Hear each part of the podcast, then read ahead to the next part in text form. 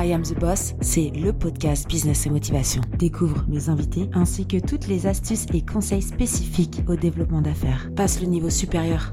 C'est parti. Bonjour, on se retrouve pour un nouvel épisode et aujourd'hui on va parler expérience client. Je vais laisser Rémi se présenter. Bonjour Eva.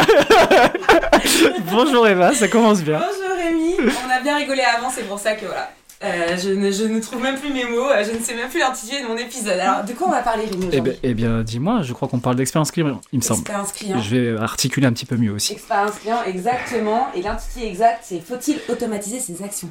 Ouais, grand sujet, waouh, Gros sujet. gros sujet, ouais. C'est ton idée, hein, donc... euh, Oh. Ah bon, j'ai des idées comme ça, moi? Putain, Alors, du coup, est-ce que tu veux te présenter un petit peu? Qu'est-ce que tu fais, Rémi?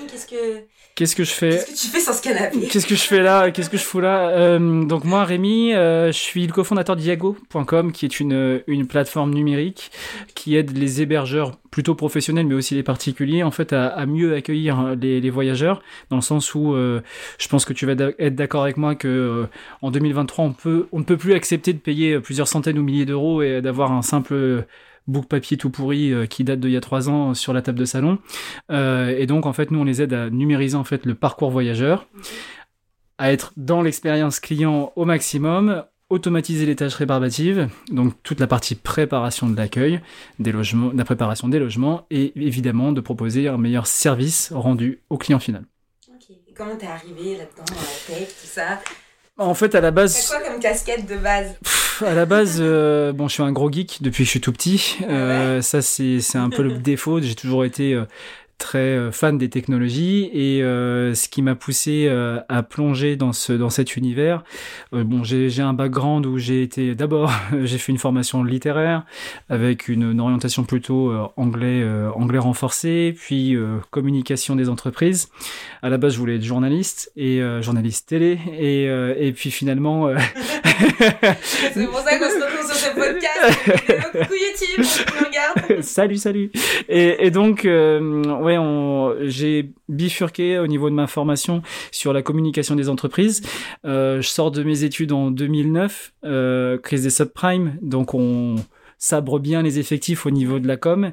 Et en fait, mes euh, tuteurs et différentes tutrices me conseillent très fortement d'aller dans le commerce. Euh, bon, j'ai une maman qui a fait toute sa carrière professionnelle dans le commerce, donc je dois avoir euh, quelques gènes qui traînent de, commerce. Et du coup, euh, voilà, de fil en aiguille, je finis par, euh, je, suis recruté par Xerox, donc une des plus grandes écoles de commerce euh, qui, qui existent avec les techniques euh, réputées. Et donc, en fait, je suis formé par cette, cette entreprise. Et puis, je, je vais faire mon parcours dans différentes entreprises.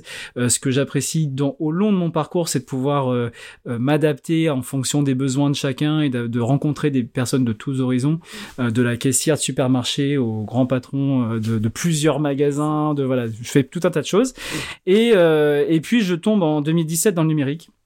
Dans, une société de, services sur le numérique, je rencontre, euh, je rencontrerai d'ailleurs euh, à, à ce moment-là euh, mon futur associé.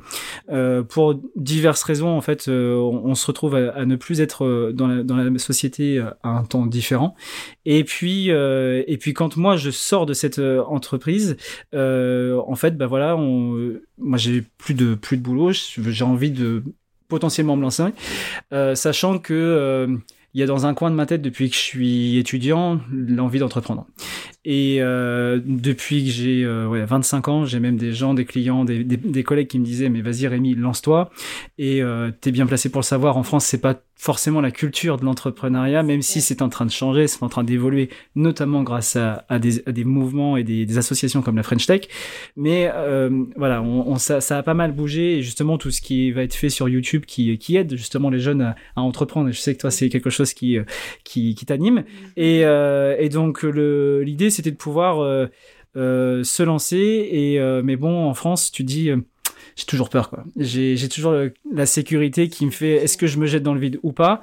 Et puis bah ouais mais quand on te dit ouais pourquoi t'entreprends pas ouais mais t'es gentil mais je fais comment pour me rémunérer? Parce que enfin à la base c'est je mange comment quoi. ouais. Faut avoir de l'argent de côté ou faut. Toi, quelle, est- quelle a été ta solution T'as gardé ton job avant de, de vraiment te lancer?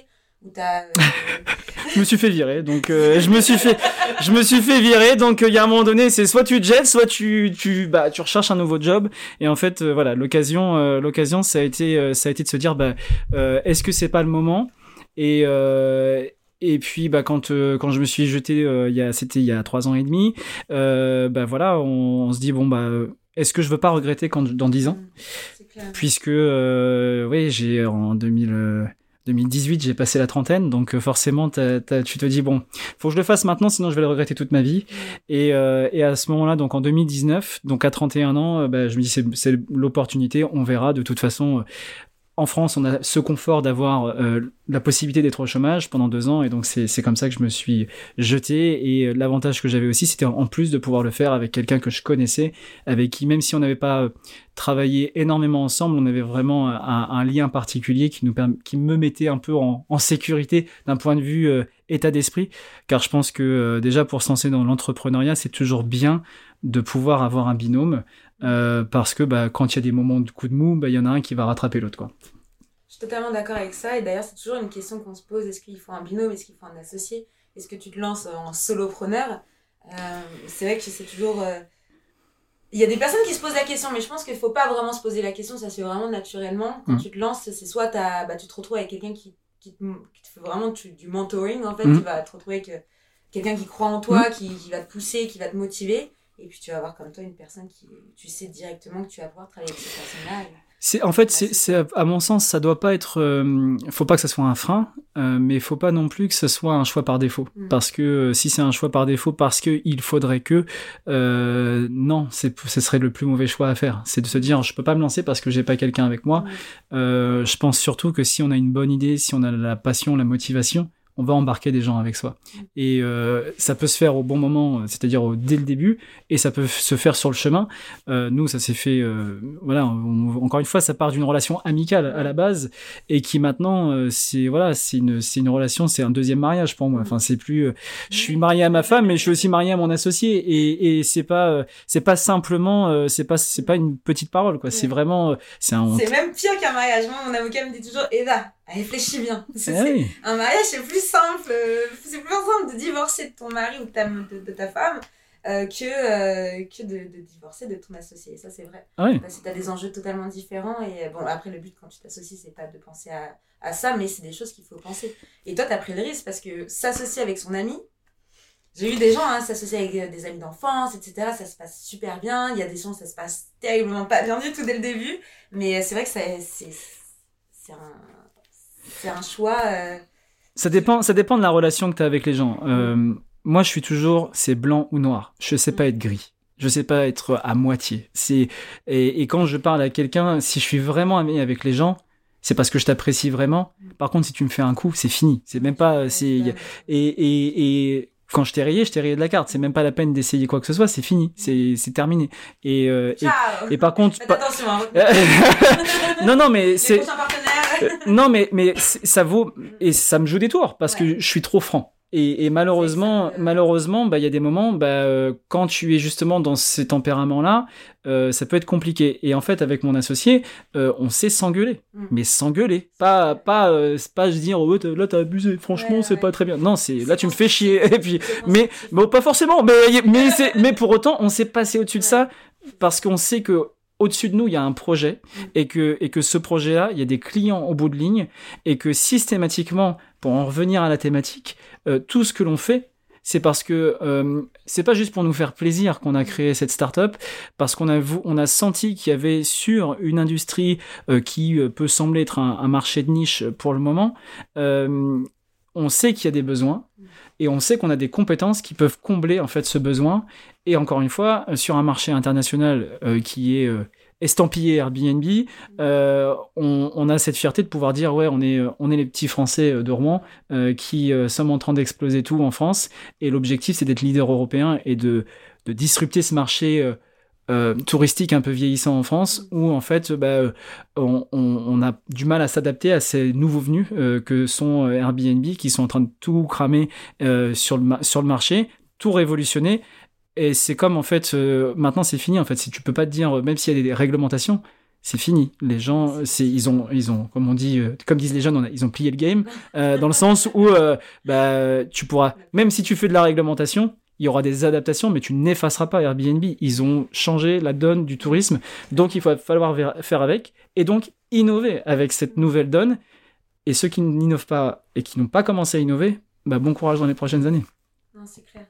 Et du coup, vu que toi, tu es un, un expert, entre guillemets, de, de l'expérience client, Mhm. euh, pour, euh, si on va dans des, dans des cas un peu plus euh, généraux, je suis un petit commerçant, j'ai j'ai une petite entreprise, une petite Mhm. PME, PMI, où je me lance, je suis entrepreneur, comment je pourrais vraiment euh, améliorer l'expérience client, en fait, avec mes clients que je peux avoir de tous les jours Euh, si tu as des petites astuces, des outils à Mhm. mettre en place éventuellement, des, des choses que toi tu utilises tous les jours pour ça, pas que dans ta niche du coup. Mhm, le- bien sûr. Le transport. Enfin, le... Non, pas le transport. Ça, ça, doute. Non, c'est c'est le Trescro, ça. C'est pas moi. Euh, ça.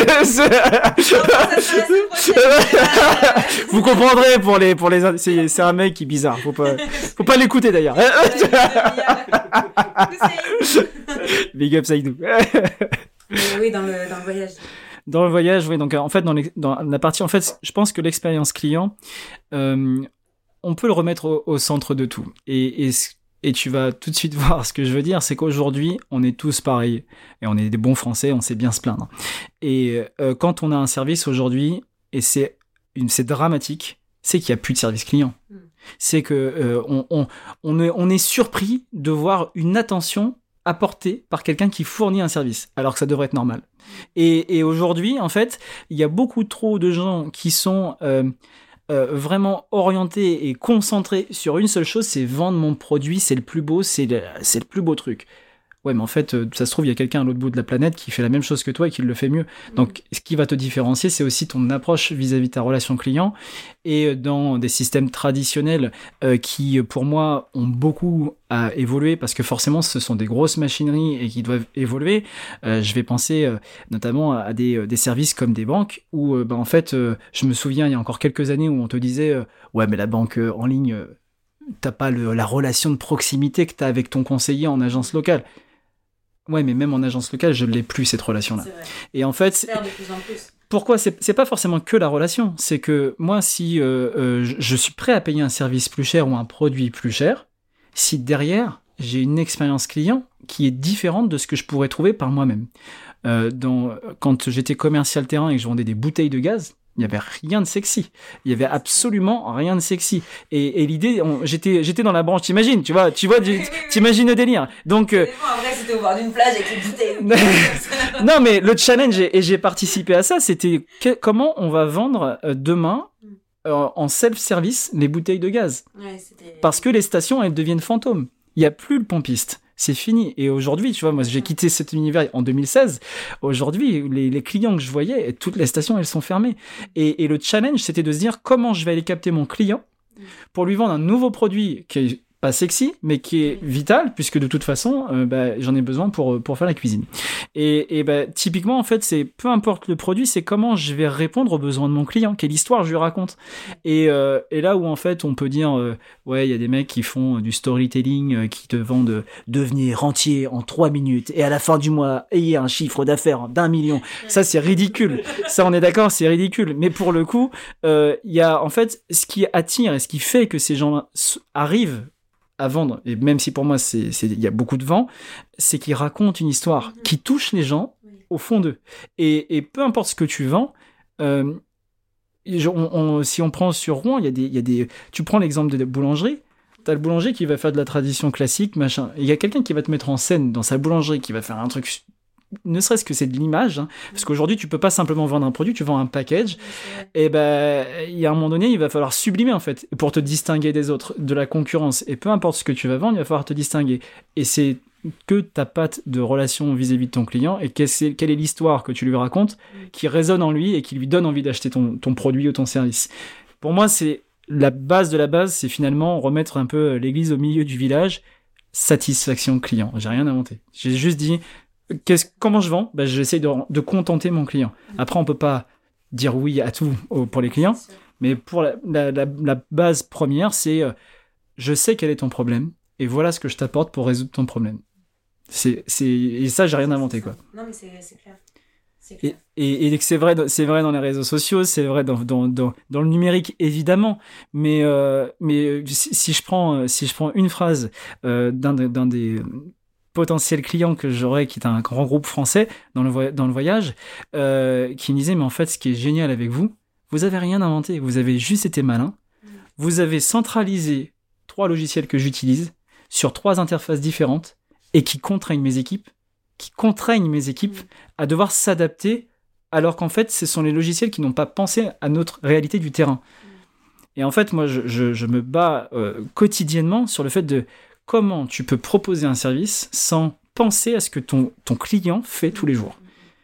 C'est vrai que c'était pas un bon exemple de donner euh, des commerçants, ça, peut l'être aussi, mais c'est vrai que l'expérience client que tu vas avoir ou que tu vas devoir connaître, euh, si comment ça s'est passé, etc., toutes les recherches que tu vas faire, ça va pas être la même chose pour une grosse boîte, une grosse compagnie qui va vendre euh, des, des, des, services en ligne, par mmh. exemple, que quelqu'un qui va vendre un produit. Mmh. Après, ça reste quand même super important, la satisfaction client et de vérifier quand même euh, qu'est-ce qui a été, qu'est-ce qui n'a pas été, et pourquoi la personne ne revient pas chez moi aussi. Mmh. C'est ça aussi la... Encore une fois, tu, tu, peux être une, tu peux être un commerçant qui vend des baskets quelle est l'expérience que tu fais vivre en magasin à ton, à ton client?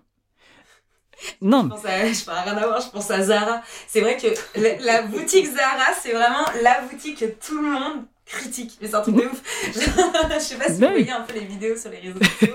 les gens disent Non, mais sérieux, les filles chez Zara, elles sont recrutées parce qu'elles tirent la gueule, tu vois. Mais non, mais. mais, y a mais c'est comme dans un restaurant. Il y a pas longtemps. Il y a, pas, pas d'expérience client. Mais il y a un moment donné, c'est que je, vais je vais donner un autre exemple. Un restaurant. Il n'y a pas longtemps de ça, il y, a, il y, a, deux mois, je suis allé au restaurant, un petit restaurant avec ma femme. Euh, on se fait une soirée tranquille, on n'a pas les enfants pour une fois. Youpi, notre moment. Tu vois, tu dis c'est notre moment.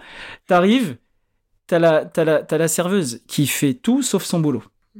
Quand je dis tout sauf son boulot, c'est un bordel dans le restaurant. Il y a des, il y a aucune table qui est débarrassée, aucune.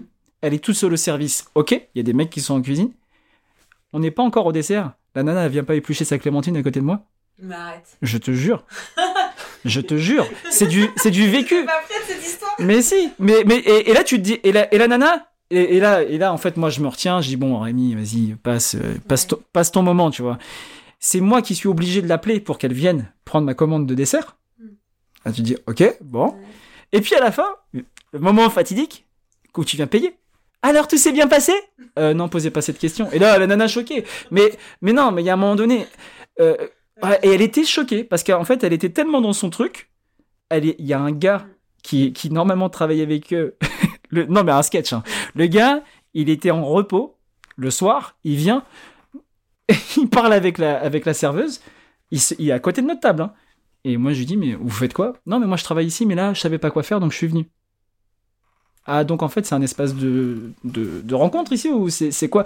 Et t'étais dans le restaurant, et en fait, euh, ce qui me tue aujourd'hui, et là je te donne un, exemple de, ce que j'ai pu vivre dans un resto, mais ça peut être la même chose dans un, dans un magasin où les gens te disent pas bonjour quand tu rentres, ou alors ok, il y a les clients qui disent pas bonjour, mais à la, limite c'est aux commerçants aussi de faire la démarche, de dire bonjour. Voilà la cassette commerciale là quand même. Euh, voilà, mais il y a un moment donné, mais faut aller vers le client. Si tu, si tu veux que le client te renvoie des bonnes ondes, à toi de lui envoyer aussi des bonnes ondes. Et, et, et à un moment donné, bah, je ne peux pas concevoir que tu fasses quelque chose qui finalement, bah, si tu es, dans la restauration, pour moi c'est un métier de passionné, casse-toi quoi. Il y a un moment donné, si t'as pas envie de faire ça, va faire autre chose quoi. C'est va faire autre chose où t'es pas en contact avec de la clientèle.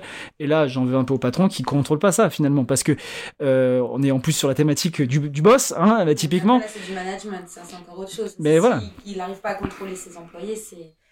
Voilà. Bah tu les vires quoi. Non, mais, c'est pas c'est pas une freedom quoi. Mais non. allez, on, on, encourage à licencier tout le monde. Allez, c'est parti. Bah, ils sont super sympas la French Tech. Hein. Euh, non, mais non, l'idée c'est, enfin, je, je, ne peux pas concevoir, peu importe le domaine, qu'on ne pense pas aux clients. C'est c'est, il y a un moment donné euh, dire euh, ouais t'as vu mon produit c'est le plus beau, c'est le côté j'ai la plus grosse, on s'en fout quoi. Il y a un moment donné, c'est pas mais mais non, mais il y a un moment donné, c'est, c'est, il y a un moment donné, c'est, il faut, faut, faut aussi se dire, et, et pourquoi il y a certaines startups qui vendent un truc qui, qui explose, c'est juste parce qu'ils ont tout compris. C'est que, on fait un truc bien, mais on répond précisément à un problème de notre client. Et peu importe que ce soit du numérique ou non, en fait, c'est, euh, je te prends, je peux te prendre aussi l'exemple des chaussures. Je sais pas si tu as vu Nike. Alors ça, pour le coup, c'est pas, c'est pas cette marque-là, mais mais euh, Nike est en train. Enfin, moi, j'ai, il y a quelques, même il y a deux ans maintenant, ils, au moment du, du confinement, ils, ils, étaient en train de mettre des euh, des concept stores où en fait, tu prends rendez-vous et tu prends rendez-vous pour avoir quelqu'un qui est dédié à toi. Et du coup, en fait, ils apportent une expérience unique et tu te sens T'as beau être monsieur, madame euh, Michu, peu importe, t'as ce côté unique en fait. Et, c'est ça que j'aime dans l'expérience client, c'est comment faire en sorte d'automatiser des choses pour que l'expérience client soit unique à chaque, à chaque acte d'achat ou à chaque rencontre que je peux faire avec mon, avec mon fournisseur de service ou le, le commerçant qui va me vendre quelque chose. Bah écoute, euh, franchement, euh, je pense que pour les chefs d'entreprise qui vont écouter ce podcast, ils vont peut-être se reposer la question de l'expérience client chez eux, euh, que ce soit bah, chez eux en boutique pour les personnes qui ont des, endroits physiques ou même en ligne, hein, parce que mmh. l'expérience client, ça passe aussi par, par bah, en ligne, le SAV, comment ça se passe, vérifier que tout le monde est content, que tout se passe bien, etc. J'espère qu'en 2023, ils vont mettre des actions en place. Est-ce que tu aurais un gros conseil à donner vu que tu as, as, un peu l'expérience terrain, tout terrain? Est-ce que tu aurais un gros point sur lequel il ne faut vraiment pas sauter pour 2023 sur l'expérience client? Euh, Satisfaction.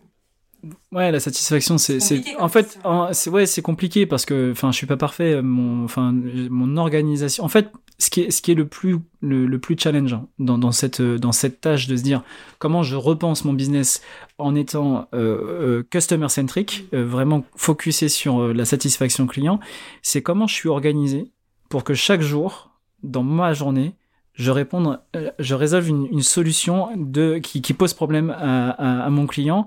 Et, finalement, ben, comment je vais pouvoir automatiser des choses qui peuvent être automatisées? Euh, et comment je vais m'organiser aussi euh, quotidiennement pour faire en sorte que je passe le moins de temps possible à faire des, actions répétitives?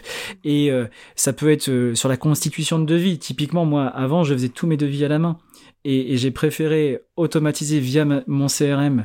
euh, la génération de mon devis qui va être euh, payé via euh, Stripe et ça va, ils vont prendre une commission, ok, mais je gagne 30 minutes par devis. Et, et donc tous. Donc oui, ça me coûte, un peu plus d'argent, mais ça me fait gagner énormément de temps où je peux multiplier en fait mon action. Et en fait, ça va être sur euh, sur les envois de mails, ça va être sur euh, donc quand on va euh, contacter les clients, ça va être peut-être, tu vois, mon challenge, tu vois, chez Yago en ce moment, j'ai de plus en plus de rendez-vous plus en plus de prospects, de plus en plus de sollicitations. Et la difficulté, c'est de, garder cette proximité, cet accompagnement avec mes clients. Et en fait, ce qu'on est en train de, préparer, c'est de fournir tout un tas de petites vidéos en fait, où je passe mon temps, euh, tous les rendez-vous aujourd'hui, je passe mon temps à répéter. Mm. Toujours la même chose, toujours la même chose. J'ai pas de valeur ajoutée à le faire. J'ai pas de valeur ajoutée à, répéter systématiquement la même chose. Donc, ce que je veux faire, c'est de fournir avant le rendez-vous. Et je sais qu'il y a mon copain derrière moi là qui, qui, fait, qui fait la même chose. Mm-hmm. On voit en fait des, déjà des premières questions pour préparer le rendez-vous. Et puis en même temps, voilà ce qu'on fait. Voilà ce qu'on peut vous fournir. Idéalement, à l'ère où tout le monde consomme de la vidéo, et la preuve, c'est qu'un podcast audio, il y a forcément à côté le podcast vidéo, parce qu'il y en a qui vont regarder plus la vidéo, ou d'autres qui vont courir et qui vont écouter l'audio. Mais euh, on, a ce côté, bah tiens, je te fournis du contenu. De toute façon, ta décision d'achat, quand tu viens me voir, elle est déjà quasiment faite. Elle est déjà quasiment faite. Elle est à soit, t'as fait 70% de ton chemin tout seul. Reste à moi de faire la preuve que je suis, un, je suis la bonne personne, je suis la bonne société qui va répondre à ton besoin sur les 30 derniers pourcents. On va finir la course ensemble. Et, euh, et donc, quand je suis en rendez-vous face à toi, c'est, t'as bien vu le contenu que je t'ai partagé, t'en as pensé quoi? Et donc, du coup, parle-moi de toi. Non, j'ai pas regardé. non, mais tu vois. Mais oui, mais, ouais, mais c'est ça, le risque. mais ça, ça, ça arrive. Mais en fait, tu vas éviter aussi T'auras les gens qui sont en retard, t'auras les gens qui qui regardent pas les contenus, mais mais mais pour le coup ça va enlever une masse de, de, tous ceux en fait qui pourraient le regarder euh, tranquillement et c'est le, le, on va dire le challenge c'est justement de leur donner suffisamment en amont mais pas trop tôt et enfin qu'ils aient qu'ils soient connectés avec toi et qu'ils rentrent déjà dans l'expérience client sans même avoir déjà acheté ton produit ou ton service. Bah, franchement, c'est un super bon conseil de faire ça, de faire des FAQ vidéo. C'est plus sympa que juste lire des questions euh, mmh. et puis les envoyer juste avant le rendez-vous pour euh, commencer à, à entretenir ce rendez-vous. C'est une très bonne idée. En tout cas, merci Rémi pour euh, bah, d'être venu sur ce canapé. de rien, avec plaisir. Euh, merci au boss du jour. Et puis, euh, je vais mettre toutes les informations de la société de Rémi, de son logiciel, dans le descriptif de l'épisode. Avec plaisir. Son petit lien LinkedIn, même s'il reçoit plus de messages parce qu'il a trop de. Non, non, il n'y a pas de problème. jamais, Pour tous ceux qui veulent bosser avec nous, il n'y a pas de problème. la petite casquette commerciale. Et, et, si jamais, tu vois, tu vois et si jamais il y a des, des customer success qui veulent, qui veulent embarquer dans une startup un peu fofolle, avec plaisir. Ok, le recrutement c'est maintenant. bah, merci beaucoup et puis euh, à bientôt. Ciao tout le monde. À bientôt. Ciao ciao. Salut. Merci d'écouter I Am the Boss et si l'épisode t'a plu, n'hésite pas à me laisser 5 étoiles sur Apple Podcast. Découvre Squadmate, la plateforme qui pop tes idées pour que tu puisses déléguer en toute sérénité. Je t'assure qu'il n'a jamais été aussi simple de recruter. À très vite.